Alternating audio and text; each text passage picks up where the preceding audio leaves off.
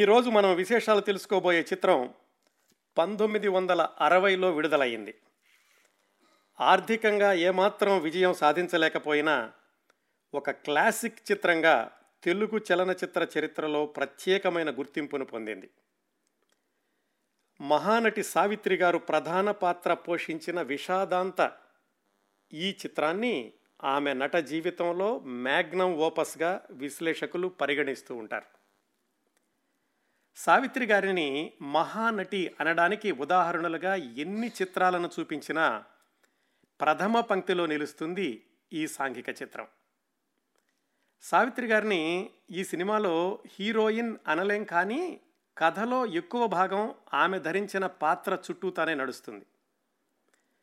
సావిత్రి గారు అంటే ఈ చిత్రం, ఈ చిత్రం అంటే సావిత్రి గారు అనేంతలా ఆమె నట జీవితంలో కీలకమైన పాత్ర పోషించింది ఈ చిత్రం. సావిత్రి గారితో నటించిన మిగతా తారాగణంలో అప్పటికే కథానాయకుడిగా దూసుకువస్తున్న కాంతారావు గారు, బాలయ్య గారు, వీళ్ళిద్దరూ తప్ప మిగతా వాళ్ళందరూ కూడా దాదాపుగా కొత్త వాళ్ళు లేదా సపోర్టింగ్ క్యారెక్టర్స్ అని చెప్పుకోవచ్చు.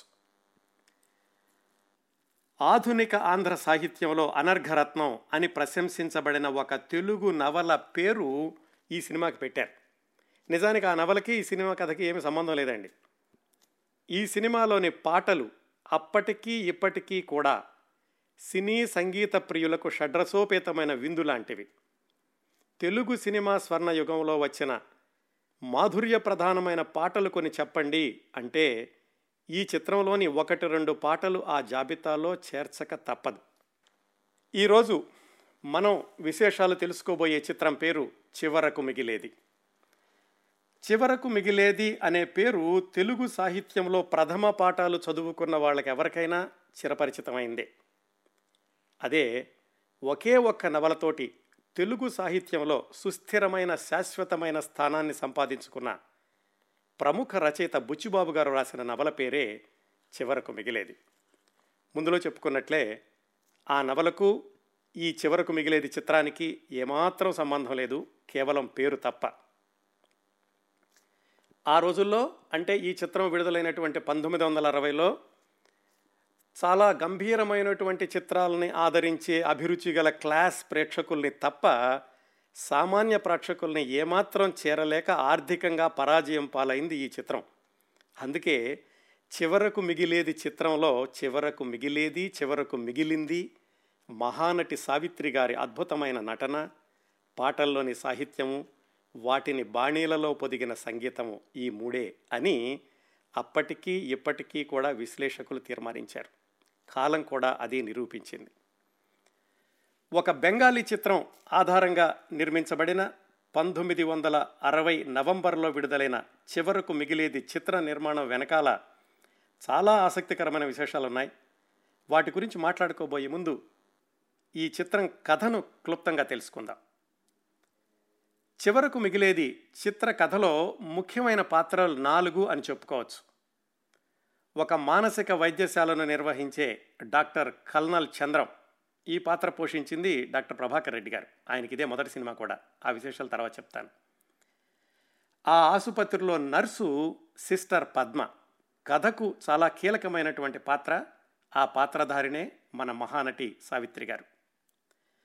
మరో రెండు ప్రధానమైన పాత్రలు అంటే ఈ మానసిక స్థిమితం కోల్పోయి ఆ ఆసుపత్రిలో ట్రీట్మెంట్ కోసం చేరినటువంటి పేషెంట్లు ఇద్దరు. మొదటి పేషెంట్ భాస్కర్, రెండో పేషెంట్ ప్రకాశం.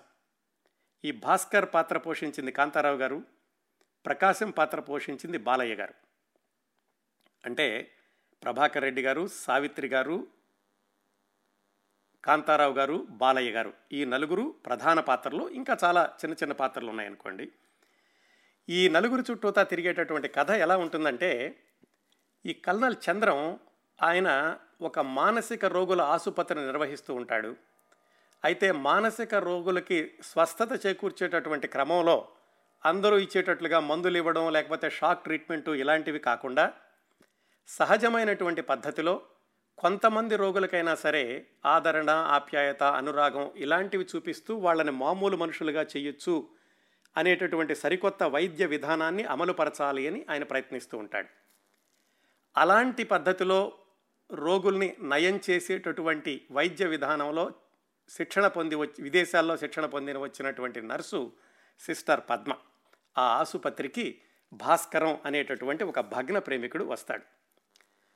ఆయనకి మనస్థిమితం ఉండదు, అందువల్ల కొంచెం విచిత్రంగా ప్రవర్తిస్తూ ఉంటాడు, అంటే పిచ్చిగా ప్రవర్తిస్తూ ఉంటాడు.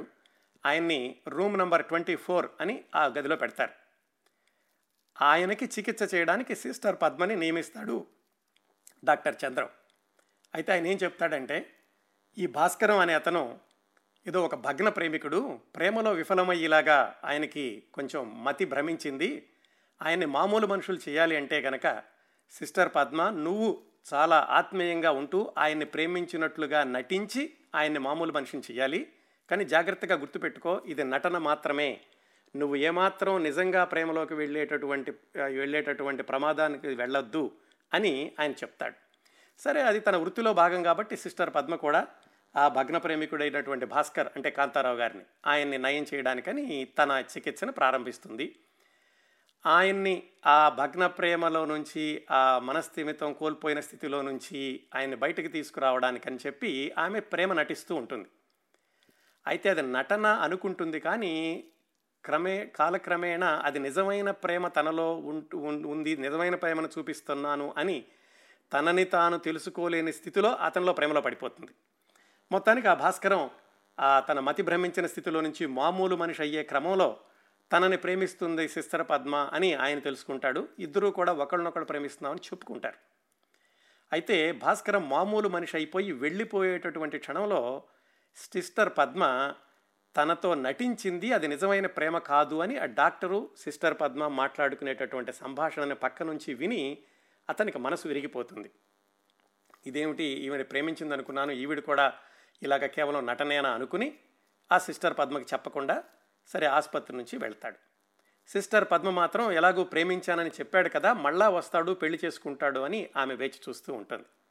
సరే, కొంతకాలానికి ఆ భాస్కరం వచ్చి నాకు వివాహం అవుతోంది, ఇది శుభలేఖ అని ఇస్తాడు. దాంతో సిస్టర్ పద్మ మనసు విరిగిపోతుంది. ఎందుకంటే ఆ బాగు చేసే క్రమంలో నటన అనుకుంది, కానీ నిజంగానే ఆ భాస్కరాన్ని ప్రేమించింది. అందువల్ల ఆమె మనసు విరిగిపోతుంది అతను శుభలేఖ ఇచ్చినటువంటి సందర్భంలో. ఇది ఇలా జరుగుతూ ఉండగా ఆ ఆసుపత్రిలోకి మరొక మతి భ్రమించిన భగ్న ప్రేమికుడు ప్రకాశం చేరతాడు. ఆ ప్రకాశం కథ కూడా కొంచెం ఇలాగే ఉంటుంది. ఎవరో ఒక అమ్మాయిని ప్రేమిస్తాడు, ఆ అమ్మాయి వేరే అతన్ని ప్రేమిస్తుంది, అందుకని వాళ్ళు ఇతను కొట్టిస్తారు. దాంట్లో ఇతనికి మతి భ్రమించి ఆసుపత్రిలో చేరతాడు. అతనిని కూడా మామూలు మనిషిగా చేసేటటువంటి బాధ్యత ఈ సిస్టర్ పద్మకి అప్పగిస్తాడు కల్నల్ చంద్రం. అయితే సిస్టర్ పద్మ చెబుతుంది, నేను ఇప్పుడే ఆ రోగిని బాగు చేసి ఉన్నాను, నాకు చాలా మానసికంగా అలసిపోయి ఉన్నాను, నేను మళ్ళీ ఈ పేషెంట్ని బాగు చేయలేనని చెప్తుంది. అందువల్ల ఆ ప్రకాశంని వేరే నర్సుకు అప్పగిస్తాడు, కానీ ఆ నర్సు వల్ల కాదు ఆ ప్రకాశాన్ని అదుపు చేయడం. ఎవరిని చూసినా కానీ కత్తి తీసుకుని పొడి చేస్తాను ఇలాంటూ ఉంటాడు. ఆ పాత్ర పోషించింది బాలయ్య గారు. అందుకని కొన్ని రోజులకి తప్పనిసరి మళ్ళీ సిస్టర్ పద్మను పిలిచి కల్నల్ చంద్రం ఎలాగైనా సరే ఈ ప్రకాశాన్ని కూడా బాగు చేసేటటువంటి బాధ్యత నువ్వే తీసుకోవాలి అని చెప్తాడు. ఇతను కూడా ఎలా బాగు చేయాలి, ఇలాగే ప్రేమ నటిస్తూ అతన్ని మామూలు మనిషిని చేయాలి. ఈ ప్రకాశం అన్న అతను ఒక రచయిత. సో అతన్ని కూడా ప్రేమ నటిస్తూ అతని అతని మీద ఆప్యాయత అనురాగం చూపిస్తూ అతనిలోని రచయితను బయటకు తీసుకొచ్చి నవల రాయండి, నాటకం రాయండి అంటూ అతను కూడా మామూలు మనిషిని చేసేటటువంటి ప్రయత్నంలో తనది నటన అని గుర్తుపెట్టుకుంటుంది సిస్టర్ పద్మ. అయితే ఒకప్పుడు భాస్కరాన్ని బాగు చేయడానికి కూడా ఇలాగే నటించాల్సి వచ్చింది, ఇప్పుడు కూడా ఇలాగే నటిస్తున్నాను అంటూ ఉంటుంది. భాస్కర్ తను ప్రేమించుకున్నటువంటి రోజుల్లో వచ్చినటువంటి ఒక పాట ఈమెడిని వెంటాడుతూ ఉంటుంది. ఈ విపరీతమైనటువంటి సంఘర్షణకి మానసిక ఒత్తిడికి లోనవుతుంది. ఇక్కడ బాగు చేయడానికి ప్రేమ నటించాలి, అది నటన అని తెలుస్తోంది, కానీ ఒకప్పుడు నటించినటువంటి నటన నిజమైన ప్రేమై దానిలో విఫలమయ్యాను, ఇప్పుడు ఇలా చేయాల్సి వస్తోంది అనేటటువంటి ఒత్తిడికి గురయ్యి నిజంగా ఆ సిస్టర్ పద్మే మతి భ్రమిస్తుంది. ఏ రూమ్ నెంబర్ ట్వంటీ ఫోర్లో అయితే ఇద్దరు పేషెంట్లని కూడా మామూలు మనుషుల్ని చేసిందో, చిట్ట చివరికి ఆ రూమ్ నెంబర్ ట్వంటీ ఫోర్లోకి ఆవిడే పేషెంట్గా వెళ్లాల్సి వస్తుంది. చాలా దయనీయమైనటువంటి హృదయ విదారకమైనటువంటి దృశ్యం. ఆ వెళ్ళబోయే ముందు డాక్టర్ దగ్గరకు వచ్చి, డాక్టర్ గారు నేను అభినయం చేయలేదు అభినయం చేయలేదు అభినయం చేయలేదు నాకు అభినయం చేయడం నాకు చేత కాదు నాకు చేత కాదు నాకు చేత కాదు అని ఏడుస్తూ ఉండగా ఆ సిస్టర్ పద్మని తోటి నర్సులే నడిపించుకుంటూ ఆ రూమ్ నెంబర్ ట్వంటీ ఫోర్లోకి తీసుకెళ్తారు. ఆ రూమ్లోకి వెళ్ళాక తలుపు వేసేస్తారు. ఆ తలుపు మీద ఉన్నటువంటి ఇనప జాలి మీద చేతులతో కొడుతూ ఉండగా సినిమా ముగుస్తుంది. ఇదండి కథ. ఈ సినిమా కథ మొత్తంలో కూడా అత్యంత కీలకమైనటువంటి పాత్ర ఈ సిస్టర్ పద్మ. ఆమె అనుభవించినటువంటి మానసిక వేదన, మానసిక క్షోభ, మానసిక సంఘర్షణ, ఆవిడ పద్ధతిని చూసి తర్వాత డాక్టర్ అనుకుంటాడు, నేను తప్పు చేశానేమో, ఆమె కూడా మనిషే కదా, ఆమెమి యంత్రం కాదు కదా, కేవలం నటించు అంటే నటించేసి వదిలేయడానికి, ఆవిడ కూడా మనిషే కాబట్టి ప్రేమలో పడి ఉంటుంది, నేను ఆ విషయాన్ని గ్రహించలేకపోయాను అని డాక్టర్ పశ్చాత్తాప పడతాడు. కానీ అప్పటికే ఆమెకి జరగాల్సినటువంటి నష్టం అంతా జరుగుతుంది. ఆవిడ కూడా ఒక పిచ్చిదానిలాగా అదే గదిలోకి వెళుతుంది. ఈ సినిమాలో అంతా ఒక ఎత్తు, పతాక సన్నివేశంలో అంటే చిట్ట చివరి పది నిమిషాల్లో ఈ మానసిక సంఘర్షణకు లోనై, ఒత్తిడికి లోనై, మనో మనస్థిమితం కోల్పోయి పిచ్చిదైపోయినటువంటి సిస్టర్ పద్మ పాత్రలో సావిత్రి గారి నటన ఒక్కటే ఒక ఎత్తు అని చెప్పుకోవచ్చు. సావిత్రి గారు చాలా ఇంటర్వ్యూల్లో చెప్పారు, మీ నట జీవితంలో అత్యంత కీలకమైనటువంటి చిత్రం, మీరు సవాలుగా తీసుకుని నటించినటువంటి పాత్ర ఏది అంటే, సావిత్రి గారు ముందుగా ఈ చివరకు మిగిలేది చిత్రాన్ని చెప్పి తర్వాత దేవదాసు చిత్రాన్ని చెబుతూ ఉండేవారు ఆవి ఆవిడ ఇచ్చినటువంటి ఇంటర్వ్యూలన్నింటిలోనూ. ఇదండి కథ. ఈ కథ ఏమిటంటే, ఆ రోజుల్లో వచ్చినటువంటి వస్తున్నటువంటి సాంఘిక చిత్రాలు, జానపద చిత్రాలు, పౌరాణిక చిత్రాలు అలాంటిది కాకుండా చాలా విభిన్నంగా ఉండడం వల్ల సామాన్య ప్రేక్షకులకి అంతగా ఆకర్షించలేకపోయింది. కాకపోతే మేధావి వర్గం మాత్రం బాగా అభిమానించింది ఈ చిత్రాన్ని. చివరకు మిగిలేది సాంకేతిక వర్గం, నటీనటులు, సంగీత సాహిత్యాలు, నిర్మాణ నేపథ్యం, విడుదల ఫలితాలు, ఈ విశేషాల్లోకి వెళ్ళడానికి ముందుగా చిత్ర దర్శకుడు జి రామినీడు, గుత్తా రామినీడు గారి గురించి తెలుసుకోవాలి. ఏలూరు దగ్గర చాటపర్రు అని ఒక ఊరు ఉంది.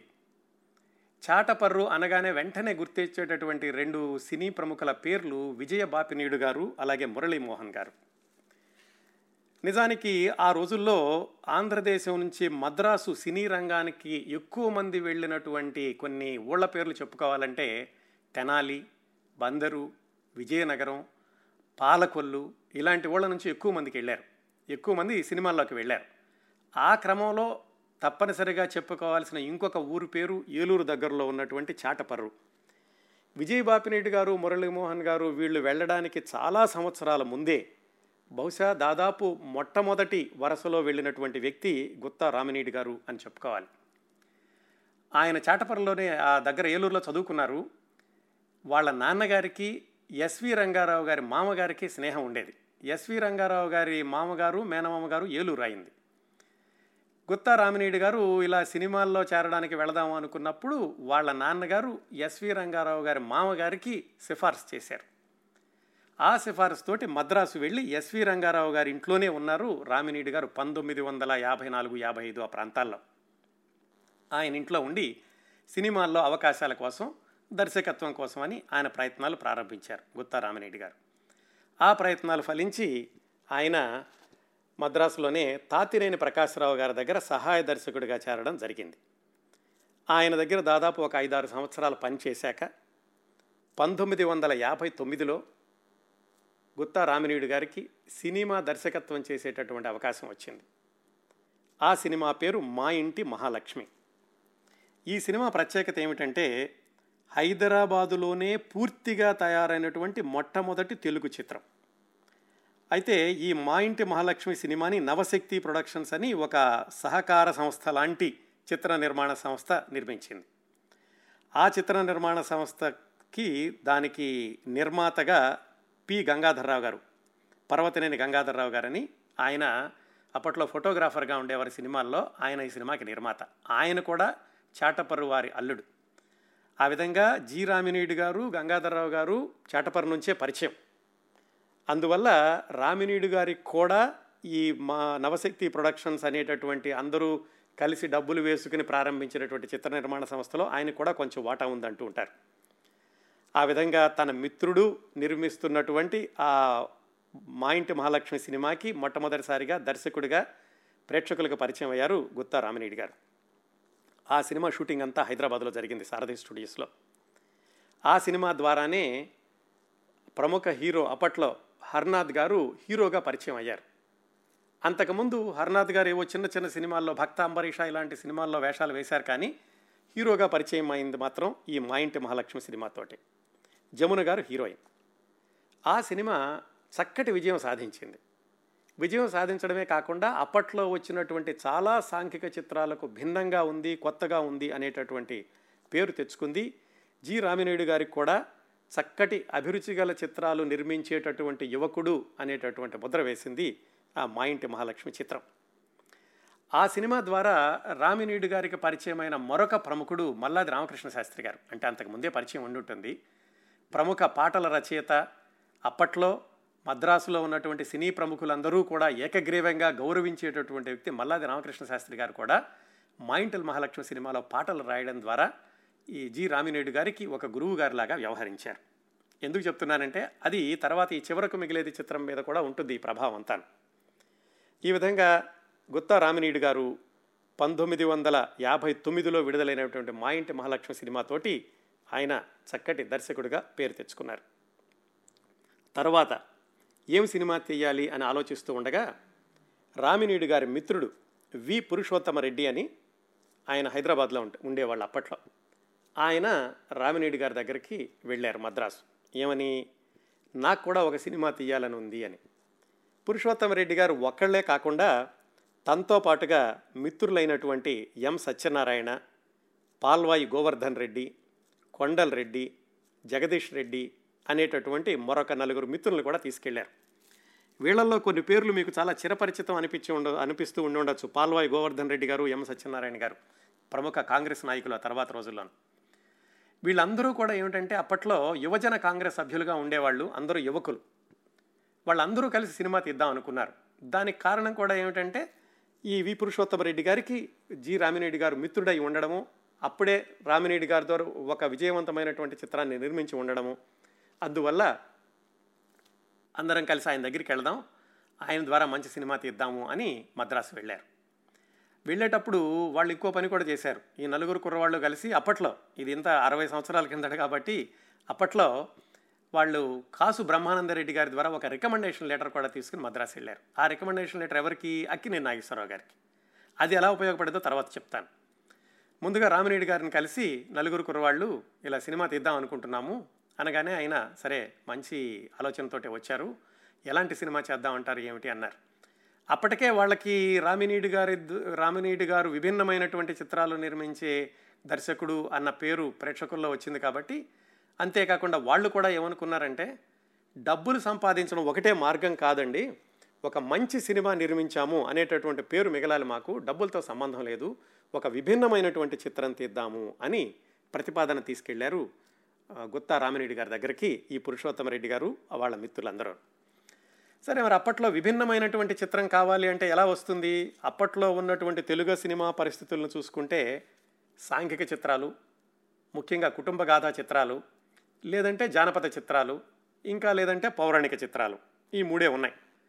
అంతకుమించి భిన్నమైన చిత్రాలు కావాలి అంటే కథలు రాయడం కానీ కథలు తయారు చేయడం కానీ ఇలాంటి వాళ్ళు ఎవరు మద్రాసులో రామినేడు గారికి వెంటనే కనిపించలేదు. అంటే ఉన్న వాళ్ళందరూ ఆయన ప్రయత్నాలు చేస్తే మళ్ళీ మళ్ళీ వాళ్ళని కలుసుకుంటే ఏమైనా అయ్యేదేమో కానీ వేరే సినిమాల బిజీతో ఉండడంతో వీళ్ళు విభిన్న చిత్రమే కావాలని పట్టుబట్టడంతో ఏం చేద్దామని ఆలోచించారు. ఒక సామెత ఉంది భారతదేశంలో, సామెత కాదు ఒక వాడుక ఉంది. ఏమిటంటే ప్రపంచం పది సంవత్సరాల ముందు ప్రతి సంవత్సరాల తర్వాత చూడబోయేటటువంటి విశేషాలన్నీ కూడా బెంగాలీ రచయితలు ఈరోజే చూస్తారు అని. అంటే బెంగాలీ రచయితలు అంత ముందుకు వెళ్ళి ఆలోచిస్తారు అని ఒక వాడుక ఉండేది ఆ రోజుల్లోనూ, బహుశా తర్వాత కూడా.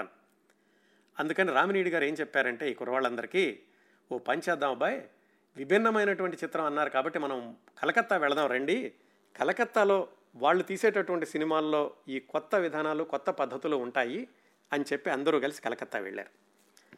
కలకత్తాలో సినీ అడ్వాన్స్ అనేటటువంటి ఒక పత్రికలో సినిమా విమర్శలు రాస్తూ ఉండేవాడు ఒక ఆయన సరోజ్ కే సేన్ గుప్తా అని. ఆయన్ని కలుసుకున్నారు రామినేడు గారు, అలాగే పురుషోత్తమరెడ్డి గారు, మిగతా మిత్రులందరూ. ఆయన ఏం చెప్పారంటే విభిన్నమైన చిత్రం కావాలంటే ఒక సినిమా పేరు చెప్తాను, అది ఇప్పుడు థియేటర్లో నడుస్తోంది, కాకపోతే పల్లెటూళ్ళల్లో మాత్రం అది ఏమాత్రం విజయం సాధించలేదు, నగరాల్లో మాత్రం బాగా ఆడుతోంది, మీరు చూద్దురుగాని రండి అని ఆ సినిమా చూపించారు.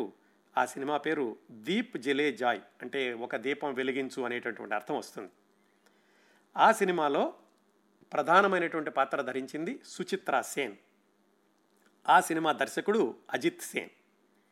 ఆ సినిమా ఈ నలుగురికి కూడా బాగా నచ్చింది. ఈ సినిమా చూసిన ఆ సినిమా చూశాక సరిగ్గా ఇలాంటి సినిమానే మనకు కావాలి, విభిన్నమైనటువంటి సినిమా, తెలుగు ప్రేక్షకులు ఇంతవరకు చూడనటువంటి సినిమా ఇది అనిపిస్తుంది అని చెప్పి ఆ సినిమా హక్కులు తీసుకోవడానికి నిర్ణయించుకున్నారు రామినీడు గారు ఆ మిత్రులందరూ కలిసి.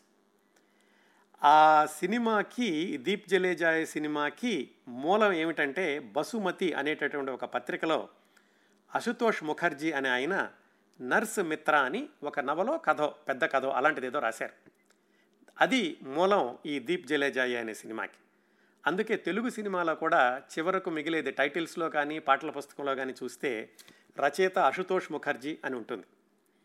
ఆ విధంగా ఆ సినిమా చూసి మొత్తానికి వీళ్ళు దాన్ని తెలుగులో నిర్ణయిద్దాం తీద్దాం అనుకున్నారు.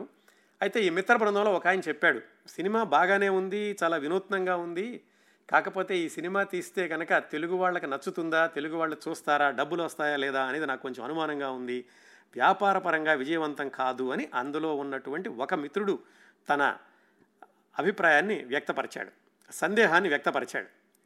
అయితే సరే ఈయన ఇలా అంటున్నాడు కదా, మిగతా సినిమాలు కొన్ని చూద్దామని మరికొన్ని సినిమాలు చూశారు. ఎన్ని సినిమాలు చూసినా కానీ ఇది నచ్చినంతగా మిగతాది నచ్చలేదు వాళ్ళకి. దాంతో ఆ ఒక్క సందేహాన్ని పక్కన పెట్టి అందరూ కలిసి ఈ సినిమానే హక్కులు తీసుకుని ఒక కాపీ కూడా తీసుకుని మద్రాసు వచ్చారు. మద్రాసు వచ్చాక వెంటనే గుత్తా రామినీడు గారు కలుసుకున్నటువంటి ప్రముఖుడు మల్లాది రామకృష్ణ శాస్త్రి గారు, ఆయనకు కూడా సినిమాని చూపించారు. ఆయన సినిమా చూడగానే అద్భుతంగా ఉంది అబ్బాయి, కానీ ఈ సినిమా విజయవంతం అవుతుందా, డబ్బులు వస్తాయా లేదా అనేటటువంటి మాట మాత్రం నేను చెప్పలేను, తప్పనిసరిగా విభిన్న చిత్రం అయితే మాత్రం అవుతుంది అని మల్లాది రామకృష్ణ శాస్త్రి గారు కూడా చెప్పారు. సరే మళ్ళీ చర్చించుకున్నాక ఏమైనా సరే ఈ సినిమాతోటే ముందుకెళ్దాము అనుకున్నారు. అదిగో ఆ విధంగా ఆ బెంగాలీ చిత్రం దీప్ జ్వేలే జాయ్ దాని ఆధారంగా నిర్మించబడిందే ఈ చివరకు మిగిలేది తెలుగు చిత్రం. ఆ విధంగా కథ మొదలైంది. మాటలు రాయడానికి అట్లూరి పిచ్చేశ్వరరావు గారని ఆయన్ని నియమించుకున్నారు. ఆయనకి మాటల రచయితగా మొట్టమొదటి చిత్రం ఈ చివరకు మిగిలేది. కాకపోతే గుత్తా రామినీడు గారు గురువు గారు మల్లాది రామకృష్ణ శాస్త్రి గారు ఎలాగూ ఉన్నారు కాబట్టి ఆయన్ని పర్యవేక్షకుడిగా పెట్టారు. అందుకనే టైటిల్స్లో మీకు మాటలు అట్లూరి పిచ్చేశ్వరరావు గారు, అలాగే పర్యవేక్షణ మల్లాది రామకృష్ణ శాస్త్రి గారు అని ఉంటుంది. ఆ విధంగా మాటలు సిద్ధమైనవి, సినిమా స్క్రిప్ట్ సిద్ధమైంది. ఇంకా నటీనటులు నటీనటుల విషయానికి వచ్చేసరికి ప్రధానమైనటువంటి పాత్ర ఈ సిస్టర్ పద్మ పాత్ర. దానికోసమని గుత్తా రామినీడు గారు జమున గారిని అడిగారు. ఎందుకు, ఆయన మొట్టమొదటి సినిమాలో హీరోయిన్ జమున గారే కాబట్టి. జమున గారిని అడగానే ఆవిడ కూడా నటిస్తానన్నారు, కానీ తర్వాత పారితోషికం విషయంలో ఏదో ఒప్పందాలు సరిగా కుదరలేదు. దాంతో జమున గారిని ఈ ప్రాజెక్టులోకి తీసుకోలేకపోయారు. అప్పుడు ఈ హైదరాబాద్ నుంచి వచ్చినటువంటి నలుగురు కుర్రవాళ్ళు, కాసు బ్రహ్మానందరెడ్డి గారు రికమెండేషన్ లెటర్ ఉంది కదా వాళ్ళ దగ్గర, అది తీసుకుని వాళ్ళు అక్కినే నాగేశ్వరరావు గారి దగ్గరికి వెళ్ళారు. అక్కినే నాగేశ్వరరావు గారికి ఇలాగా బ్రహ్మానందరెడ్డి గారు పంపించారని చెప్పి ఆ ఉత్తరం చూపించి, ఇలా మాకు మీ సలహా కావాలి, ఇలా సినిమా తీద్దాం అనుకుంటున్నాం, ఇది కదా ఇది అని చెప్పారు. చెప్పి అక్కినే నాగేశ్వరరావు గారినే నటించమని కూడా అడిగారు.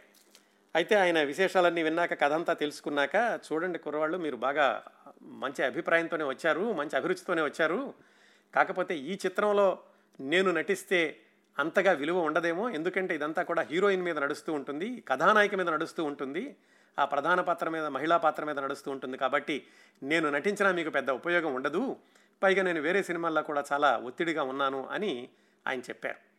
సరే దాంతో కథానాయకుడు వద్దనుకున్నారు, కానీ అటు జమున గారు లేరు కాబట్టి మళ్ళీ ఎవరు ప్రధా కథానాయక పాత్రలో నటించాలి అని ఆ కుర్రవాళ్ళు అనుకుని సావిత్రి గారి దగ్గరికి వెళ్ళారు. సరే సావిత్రి గారు ఏమిటంటే, వీళ్ళు కొత్త పిల్లలు వచ్చారు, వీళ్ళు మరి కుర్రవాళ్ళు ఎంతవరకు సినిమా పూర్తి చేస్తారో లేదో అనుకుని మొట్టమొదట్లో ఆవిడ సందేహం వ్యక్తపరిచారు. మళ్ళీ అక్కినే నాగేశ్వరరావు గారి దగ్గరికి వచ్చి ఆ నలుగురు కుర్రవాళ్ళు ఇలాగ సావిత్రి గారిని అడిగామండి, కానీ ఆవిడ చెప్పలేకపోతున్నారు నటిస్తానో లేదో అని, మీరు కొంచెం ఏమైనా సిఫార్సు చేయండి అని నాగేశ్వరరావు గారిని అడిగారు. నాగేశ్వరరావు గారు సావిత్రి గారికి నచ్చ చెప్పారు, ఇది చాలా మంచి చిత్రం అవుతుంది నీ నట జీవితంలోనూ, నువ్వు చూసావా సినిమా అంటే ఆవిడ చూడలేదు అన్నారు. అయితే ఒక పని చేయి, ముందు సినిమా చూడు, సినిమా చూస్తే కనుక నీకు మంచి దా అది ఎలాంటి పాత్రో తెలుస్తుంది. ఖచ్చితంగా ఈ పాత్ర నీ నట జీవితంలో మరపురాని పాత్ర అవుతుందని నేను హామీ ఇస్తున్నాను, తప్పనిసరిగా నటించు అని సావిత్రి గారిని ఒప్పించారు అక్కిన నాగేశ్వరరావు గారు. అప్పుడు సావిత్రి గారు ఈ సినిమా చూశారు.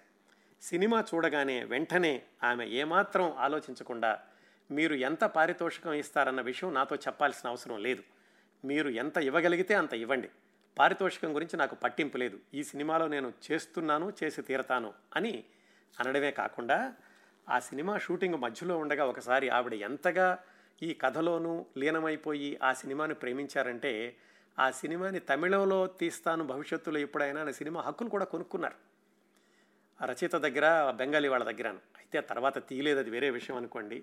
అంతగా సావిత్రి గారికి ఆ సినిమా, బెంగాలీ సినిమా చూడగానే ఆ పాత్ర నచ్చింది, ఆ పాత్రలో ఆవిడ జీవించడానికి నిర్ణయించుకుని ఆ సినిమాకి ఒప్పుకున్నారు. ఆ విధంగా సావిత్రి గారు ప్రధాన పాత్రకి నిర్ణయం అయ్యారు. ఈ సినిమాలో తర్వాత ఇంకో రెండు పాత్రలు ఉన్నాయి కదా, అందులో పేషెంట్లుగా చేరినటువంటి మతి భ్రమించినటువంటి ఇద్దరు యువకులు, మొట్టమొదటి యువకుడు భాస్కరం అనుకున్నాం కదా, ఆ పాత్రకి కాంతారావు గారిని తీసుకున్నారు. సావిత్రి గారిని తీసుకున్నాక ఇక తర్వాత మళ్ళీ వీళ్ళు ఇంకా బడ్జెట్ తక్కువలోనే తీద్దాము అనుకున్నారో ఏమో కానీ కాంతారావు గారిని ఆ భాస్కరం పాత్రకి తీసుకున్నారు. కాంతారావు గారు అప్పటికే ఐదారు సంవత్సరాలుగా హీరోగా నటిస్తూ వస్తున్నారు. ఆయన ఒక సగం పాత్ర అయిపోయాక రెండో సగంలో ప్రకాశం పాత్ర వస్తుంది. ఆ పాత్రకి బాలయ్య గారిని తీసుకున్నారు. బాలయ్య గారు అప్పటికి హీరో అయ్యి మూడు సంవత్సరాలు అయింది. బాలయ్య గారికి కూడా చాలా ఆసక్తికరమైనటువంటి నేపథ్యం ఉంది. ఆయన ఇంజనీరింగ్ చదివి పాలిటెక్నిక్ కాలేజీలో లెక్చరర్గా చేసి, కాకినాడ కూడా కాకినాడలో కూడా లెక్చరర్గా చేసి, మళ్ళీ మద్రాసులో ఉద్యోగం చేస్తూ సినిమా ప్రయత్నాలు చేస్తూ ఉండగా ఆయనకి ఒక సినిమాలో ఎత్తుకు పై ఎత్తు అనుకుంటాను, ఆ సినిమాలో హీరోగా మొట్టమొదటి అవకాశం వచ్చి ఆయన హీరోగా కొనసాగుతున్న రోజుల్లో ఇదిగో ఈ చివరకు మిగిలేది చిత్రంలో ఆయన్ని ఒక ప్రధానమైనటువంటి పాత్రకి తీసుకోవడం జరిగింది. నిజానికి ఈ సినిమా గురించి ఈ విశేషాలన్నీ సేకరించేటటువంటి క్రమంలో బాలయ్య గారికి కూడా ఫోన్ చేశాను నిన్నగాక మొన్నే. కాకపోతే ఫోన్లో మాట్లాడడం ఆయనకి కాస్త అసౌకర్యంగా ఉండడం వల్ల ఎక్కువ విశేషాలు తెలుసుకోలేకపోయాను బాలయ్య గారి దగ్గర నుంచి. బాలయ్య గారు, సావిత్రి గారు, కాంతారావు గారు తర్వాత చిన్నదే అయినట్టు అయినప్పటికీ కూడా ఈ కథని ఒక సూత్రంలాగా నడిపించేటటువంటి పాత్ర ఆసుపత్రి యొక్క doctor doctor colonel C Chandram. ఆ పాత్రకి ఒక నిజమైన డాక్టర్నే తీసుకున్నారు. ఆయనే మందాడి ప్రభాకర్ రెడ్డి, ఎం ప్రభాకర్ రెడ్డి. ఆయన ఎలా వచ్చారంటే, ఈ ప్రభాకర్ రెడ్డి గారు ఈ నిర్మాత వి పురుషోత్తమరెడ్డి గారికి మంచి మిత్రులు. గుత్తా రామినీడు గారు మా ఇంటి మహాలక్ష్మి చిత్రం పంతొమ్మిది వందల యాభై తొమ్మిదిలో హైదరాబాద్లో షూటింగ్ జరుగుతున్నప్పుడు పురుషోత్తం రెడ్డి గారు ఒకసారి రామినీడు గారిని ఒక అంతర్ కళాశాలల యొక్క అంతర్ ఈ ఇంటర్ కాలేజ్ కాంపిటీషన్స్ నాటకాలు ఏవో జరుగుతున్నాయి, దానికి మీరు న్యాయ నిర్ణేతగా రావాలి, మా ఫ్రెండ్ ఒక అతను నటిస్తున్నాడు అని రామినీడు గారిని తీసుకెళ్లారు. ఆ ఫ్రెండే ప్రభాకర్ రెడ్డి. ఆయన ఉస్మానియా యూనివర్సిటీ ఎంబీబీఎస్ ఫైనల్ ఇయర్లో ఉన్నారు అప్పట్లో. ఆయన నటించేటటువంటి నాటకానికి న్యాయ నిర్ణేతగా వెళ్ళినటువంటి గుత్తా రామినీడు గారు ఆయన నటన చూసి ఆయనకి బహుమతి ఇవ్వడమే కాకుండా, నేను తర్వాత తీసేటటువంటి సినిమాలో నీకు తప్పనిసరిగా ఒక ప్రధాన పాత్ర ఇస్తాను అని చెప్పారు. ఆ వాగ్దానం మేరకు అలాగే పురుషోత్తం రెడ్డి గారి యొక్క మిత్రుడు కూడా అవ్వడం వల్ల ఆయన్ని ఈ సినిమాలో డాక్టర్ చంద్రం పాత్రకి తీసుకున్నారు. ఆ విధంగా తర్వాత రోజుల్లో చక్కటి క్యారెక్టర్ యాక్టర్గాను నిర్మాతగాను పేరు తెచ్చుకున్నటువంటి ప్రభాకర్ రెడ్డి గారికి మొట్టమొదటి చిత్రం ఈ చివరకు మిగిలేది. ఆయన ఇంకా డాక్టర్ చదువు పూర్తి కాకుండానే ఈ సినిమాలో డాక్టర్గా నటించడం కాదు, నిజంగా ఆయన కూడా జీవించారని చెప్పాలి. అటు సావిత్రి గారు, కాంతారావు గారు, బాలయ్య గారు ఇంతమంది మధ్యలో ఆయన ఏమాత్రం బెరుకు లేకుండా, కొత్త నటుడు అన్నటువంటి అభిప్రాయం ఏమాత్రం లేకుండా ఆయన చక్కగా నటించారు ఈ చిత్రంలో ప్రభాకర్ రెడ్డి గారు. ఈ విధంగా నలుగురు కూడా ప్రధానమైనటువంటి పాత్రల్లో నిర్ణయం అయ్యారు. ఆ తర్వాత చిన్న చిన్న పాత్రలు కొంతమంది ఉన్నారు. రామినీడు గారి యొక్క మొట్టమొదటి సినిమా మా ఇంటి మహాలక్ష్మిలో హీరోగా నటించిన నటించినటువంటి హరినాథ్ కూడా ఒక చాలా చిన్న పాత్ర, ఎందుకంటే అది మానసిక రోగుల ఆసుపత్రి కాబట్టి ఎన్ని పాత్రలైనా ఉండడానికి వీలవుతుంది, ఒక చిన్న పాత్రలో నటించారు హరినాథ్ గారు. అలాగే చదలవాడి గారు, రమణారెడ్డి గారు, మిగతా వాళ్ళందరూ కూడా చిన్న చిన్న పాత్రలో నటించారు. ఇదండి ఈ విధంగా తారాగణం నిర్ణయం అయింది, కథ సిద్ధమైంది, మాటలు సిద్ధమైనవి. ఇంకా పాటల విషయానికి వచ్చేసరికి మొట్టమొదట్లో చెప్పినట్లుగానే ఈ చిత్రంలో చిట్ట చివరి వరకు మిగిలింది మిగిలేది సావిత్రి గారి నటన, పాటలు, సంగీతం. పాటలు రాసింది మల్లాది రామకృష్ణ శాస్త్రి గారు. మల్లాది రామకృష్ణ శాస్త్రి గారు అంటే ఆ రోజుల్లో సి తెలుగు సినిమా పరిశ్రమలో చాలా అందరూ గౌరవించేటటువంటి, ఏకగ్రీవంగా అందరూ గౌ గౌరవించేటటువంటి పండితుడు. మద్రాసులో ఆ రోజుల్లో ఉన్న వాళ్ళు ఎవరికైనా సరే తెలుస్తుంది, ఆయన రోజు సాయంకాలం పూట పానగల్ పార్క్ అని అందులో కూర్చునేవాళ్ళట. అది ఒక సాహితీ సభలాగా ఉండేది. అందరూ వెళ్ళి ఆయన దగ్గర కూర్చుని ఆయన చెప్పేటటువంటి కబుర్లు వింటూ ఉండేవాళ్ళట. అద్భుతమైనటువంటి సాహిత్యాన్ని అందించారు. సరికొత్త పదాలు, అలాగే మల్లాది రామకృష్ణ శాస్త్రి గారి సంతకం అయినటువంటి అచ్చ తెలుగు పదాలతోటి చక్కటి పాటలు రాశారు.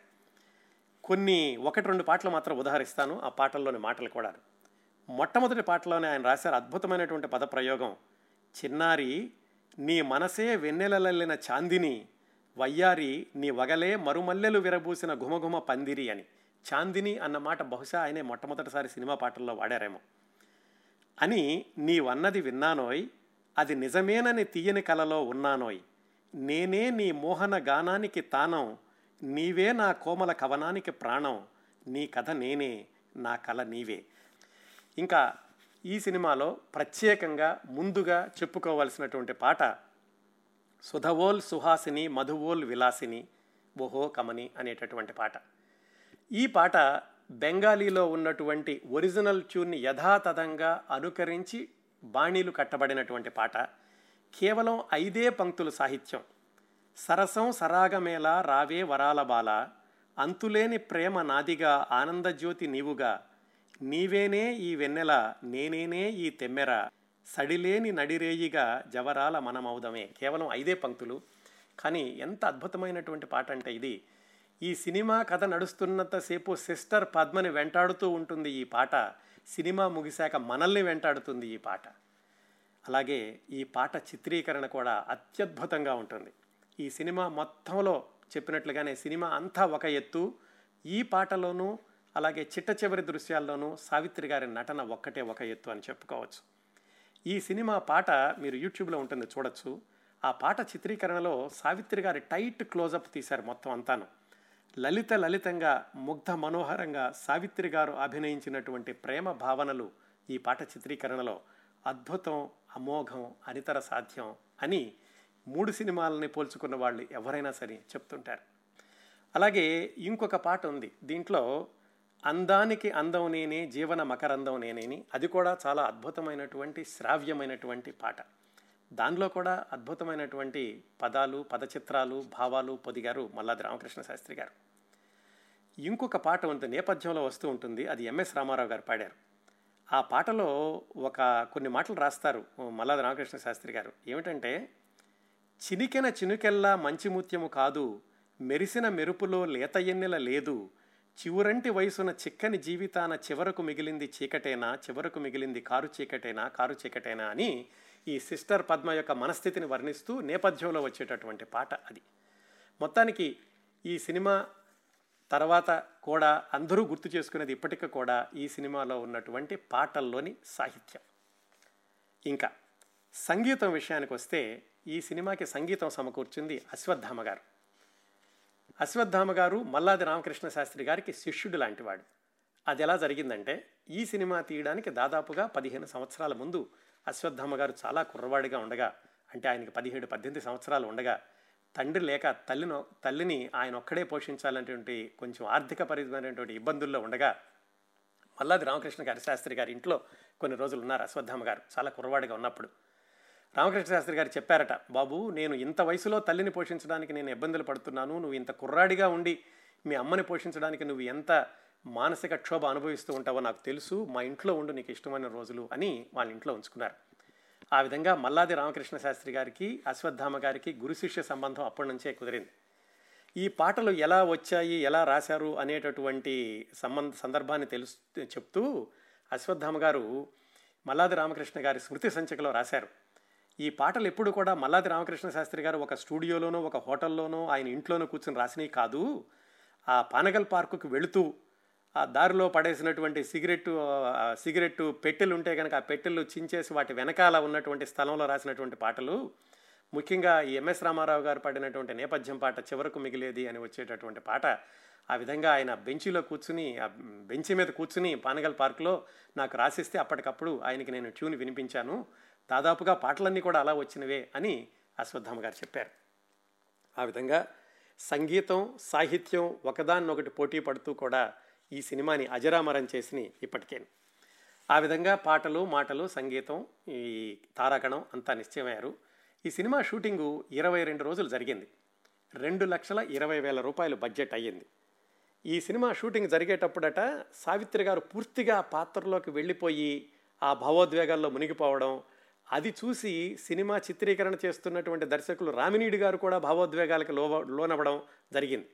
అప్పుడు సావిత్రి గారు దర్శకుడితో చెప్పారట, దర్శకుడు గారు మీరు మామూలుగా ఉండండి, నేను పాత్రలోకి వెళ్ళిపోతాను, మీరు కూడా నన్ను చూసి మీరు కూడా భావోద్వేగానికి లోనైతే కనుక ఈ సినిమా షూటింగ్ ముందుకు జరిగేది ఎలాగాని చెప్పి రామినీడు గారికి ధైర్యం చెప్పి మొత్తానికి ఆ సినిమా జ షూటింగ్ జరుగుతున్నంతసేపు కూడా సావిత్రి గారి నటన చూసి ఆ సెట్లో ఉన్న వాళ్ళందరూ కూడా స్థాణువులైపోయి నిలబడడం కానీ, ఆ పాత్రలో ఆవిడ పాత్రను అభినందించకుండా ఉండలేకపోవడం కానీ జరిగిందని అప్పట్లో జరిగినటువంటి షూటింగ్ విశేషాలను గుర్తు చేసుకుంటూ రామినీడు గారు దాదాపుగా ఇరవై సంవత్సరాల క్రిందట విజయ చిత్రంలో రాసినటువంటి ఒక వ్యాసంలో చెప్పారు. ఈ సినిమా ద్వారా చాలామందిని కొంతమందిని పరిచయం కొత్త వారిని పరిచయం చేశారు రామినీడు గారు. మన ప్రభాకర్ రెడ్డి గారి గురించి చెప్పుకున్నాం కదా, అలాగే కళాదర్శకుడు రాజేంద్ర కుమార్ అని, ఆయన కూడా మొట్టమొదటి సినిమా, అలాగే ఎడిటర్ అంకిరెడ్డి అని ఆయన్ని కూడా పరిచయం చేశారు. మరొక చక్కటి గాయని ముక్కామల సునంద అని, ఆవిడని కూడా ఈ చిత్రం ద్వారా పరిచయం చేశారు రామినీడు గారు.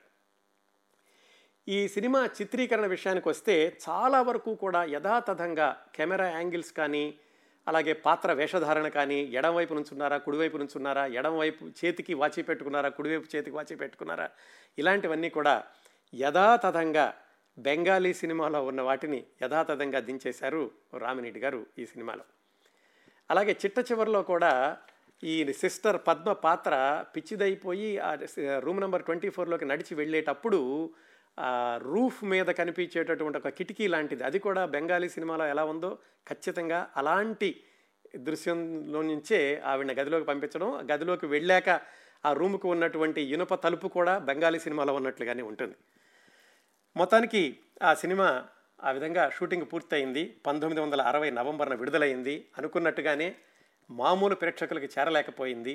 అభిరుచి గల ప్రేక్షకులు మాత్రం దాన్ని ఆదరించారు. ఎంతగా ఆదరించారంటే ఆ రోజుల్లో ఇంకా రాజకీయ నాయకుడిగా ఉన్నటువంటి పివి నరసింహారావు గారు అప్పట్లోనే రెండుసార్లు చూశారట.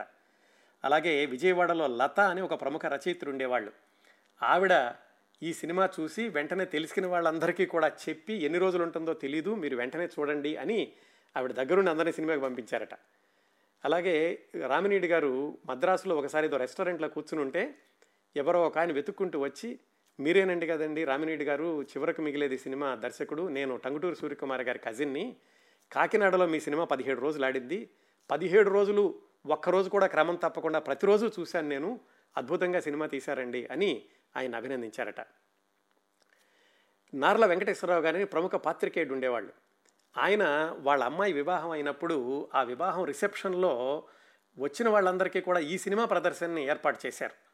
ఈ విధంగా చాలా అంటే అభిరుచి గల ప్రేక్షకులు, చాలా గంభీరమైనటువంటి చిత్రాలను కూడా ఆస్వాదించగలిగే వాళ్ళందరూ కూడా మెచ్చుకున్నారు. కానీ ఆర్థికంగా ఏమాత్రం అది విజయం సాధించలేకపోయింది. మంజీరా ఫిలిమ్స్ అనేటటువంటి సంస్థను స్థాపించిన యువకులు నిరాశపడలేదు, ఎందుకంటే వాళ్ళు ముందే అనుకుంది కాబట్టి మంచి సినిమా నిర్మిద్దాం అనుకున్నారు, నిర్మించారు, అంతవరకు వాళ్ళకి తృప్తి మిగిలింది.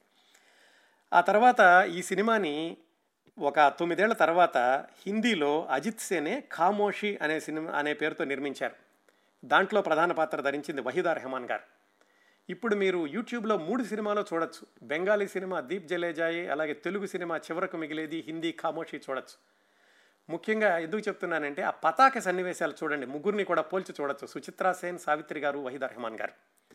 సావిత్రి గారు సుచిత్రా సేన్కి ఏమాత్రం తీసిపోకుండా నటించారు. వహీదా రెహమాన్ గారు తర్వాత చాలాసార్లు చెప్పారు, నేను సావిత్రి గారిలాగా నటించలేకపోయాను, సావిత్రి గారి నటనకి ధీటుగా నటించే వాళ్ళు ఎవరూ లేరు అని చివరకు మిగిలే ద్వారా ఆవిడ మరోసారి నిరూపించుకున్నారు అని వహీదా రెహమాన్ గారు స్వయంగా ఇంటర్వ్యూలో చెప్పారు. ఈ సినిమా నిర్మాణం అయ్యాక ఆ తర్వాత చాలా దాదాపుగా ఒక ఇరవై సంవత్సరాలకో ఏమో రామినీడు గారి దర్శకత్వంలోనే సావిత్రి గారు తల్లి కూతుళ్ళు అనే సినిమాలో నటించారు. ఈ సినిమాకి ఆ సినిమాకి మధ్యలో సావిత్రి గారి నటనలో వచ్చినటువంటి వ్యత్యాసాన్ని చెబుతూ, అద్భుతమైనటువంటి నటన ఆవిడ ఇరవై సంవత్సరాలు ఎన్ని సంవత్సరాలైనా కానీ కొనసాగింది. కాకపోతే ఈ చివరకు మిగిలేత సమయంలో సావిత్రి గారికి ఒక సంభాషణ చెప్తే మళ్ళీ చెప్పండి అనడం కానీ, ఎలా నటించాలని మళ్ళీ అడగడం కానీ లేకుండా సింగిల్ టేక్లో ఓకే చేస్తూ ఉండేవాళ్ళు. అదే తల్లి కూతుళ్ళు చిత్ర నిర్మాణం వచ్చేటప్పటికీ ఒక సుదీర్ఘమైనటువంటి సింగిల్ షాట్ ఉంటే కొన్ని సంభాషణలు చెప్పాను. ఆవిడ మొట్టమొదటిసారిగా కొంచెం తడబడ్డారు.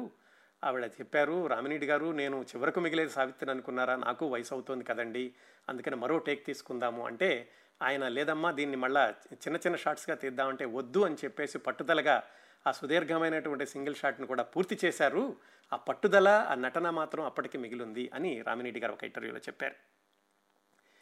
ఇంకో చిన్న కొసమెరుపు ఏమిటంటే, ఈ సినిమా షూటింగ్లో కెమెరా స్విచ్ ఆన్ చేసింది కేవీ రెడ్డి గారు, ప్రముఖ దర్శకుడు. అయితే ఈ సినిమాలో పరాజయం పాలైంది కదా, తర్వాత కేవీ రెడ్డి గారి దగ్గరికి ఎవరో వచ్చి మా సినిమాకి మీరు కెమెరా స్విచ్ ఆన్ చేస్తారండి అని అడిగితే ఆయన చెప్పారట, నేను వస్తాను రమ్మంటే, కాకపోతే మీరు గుర్తుపెట్టుకోండి మొట్టమొదటిసారిగా నేను కెమెరా స్విచ్ ఆన్ చేసిన సినిమా ఇలా ఘోర పరాజయం పాలైంది. ఆయన నవ్వుతూ చెప్పేసరికి అడిగిన వాళ్ళు మళ్ళీ ఆయన దగ్గరికి రాలేదు. ఇది వచ్చిన కొసమేరుపు అనుకోండి. ఇవ్వండి చివరకు మిగిలేది చిత్ర విశేషాలు. మీరు యూట్యూబ్లో ఖచ్చితంగా సావిత్రి గారి కోసం, పాటల కోసం, సంగీతం కోసం ఈ సినిమాని చూడాలి. చూసి మిగతా హీరోయిన్లతో కూడా కలిపి సావిత్రి గారి యొక్క నటన బేరీజ్ వేసుకోవచ్చు. చివరకు మిగిలేది చిత్ర విశేషాలు ఇంతటితో ముగిద్దాం.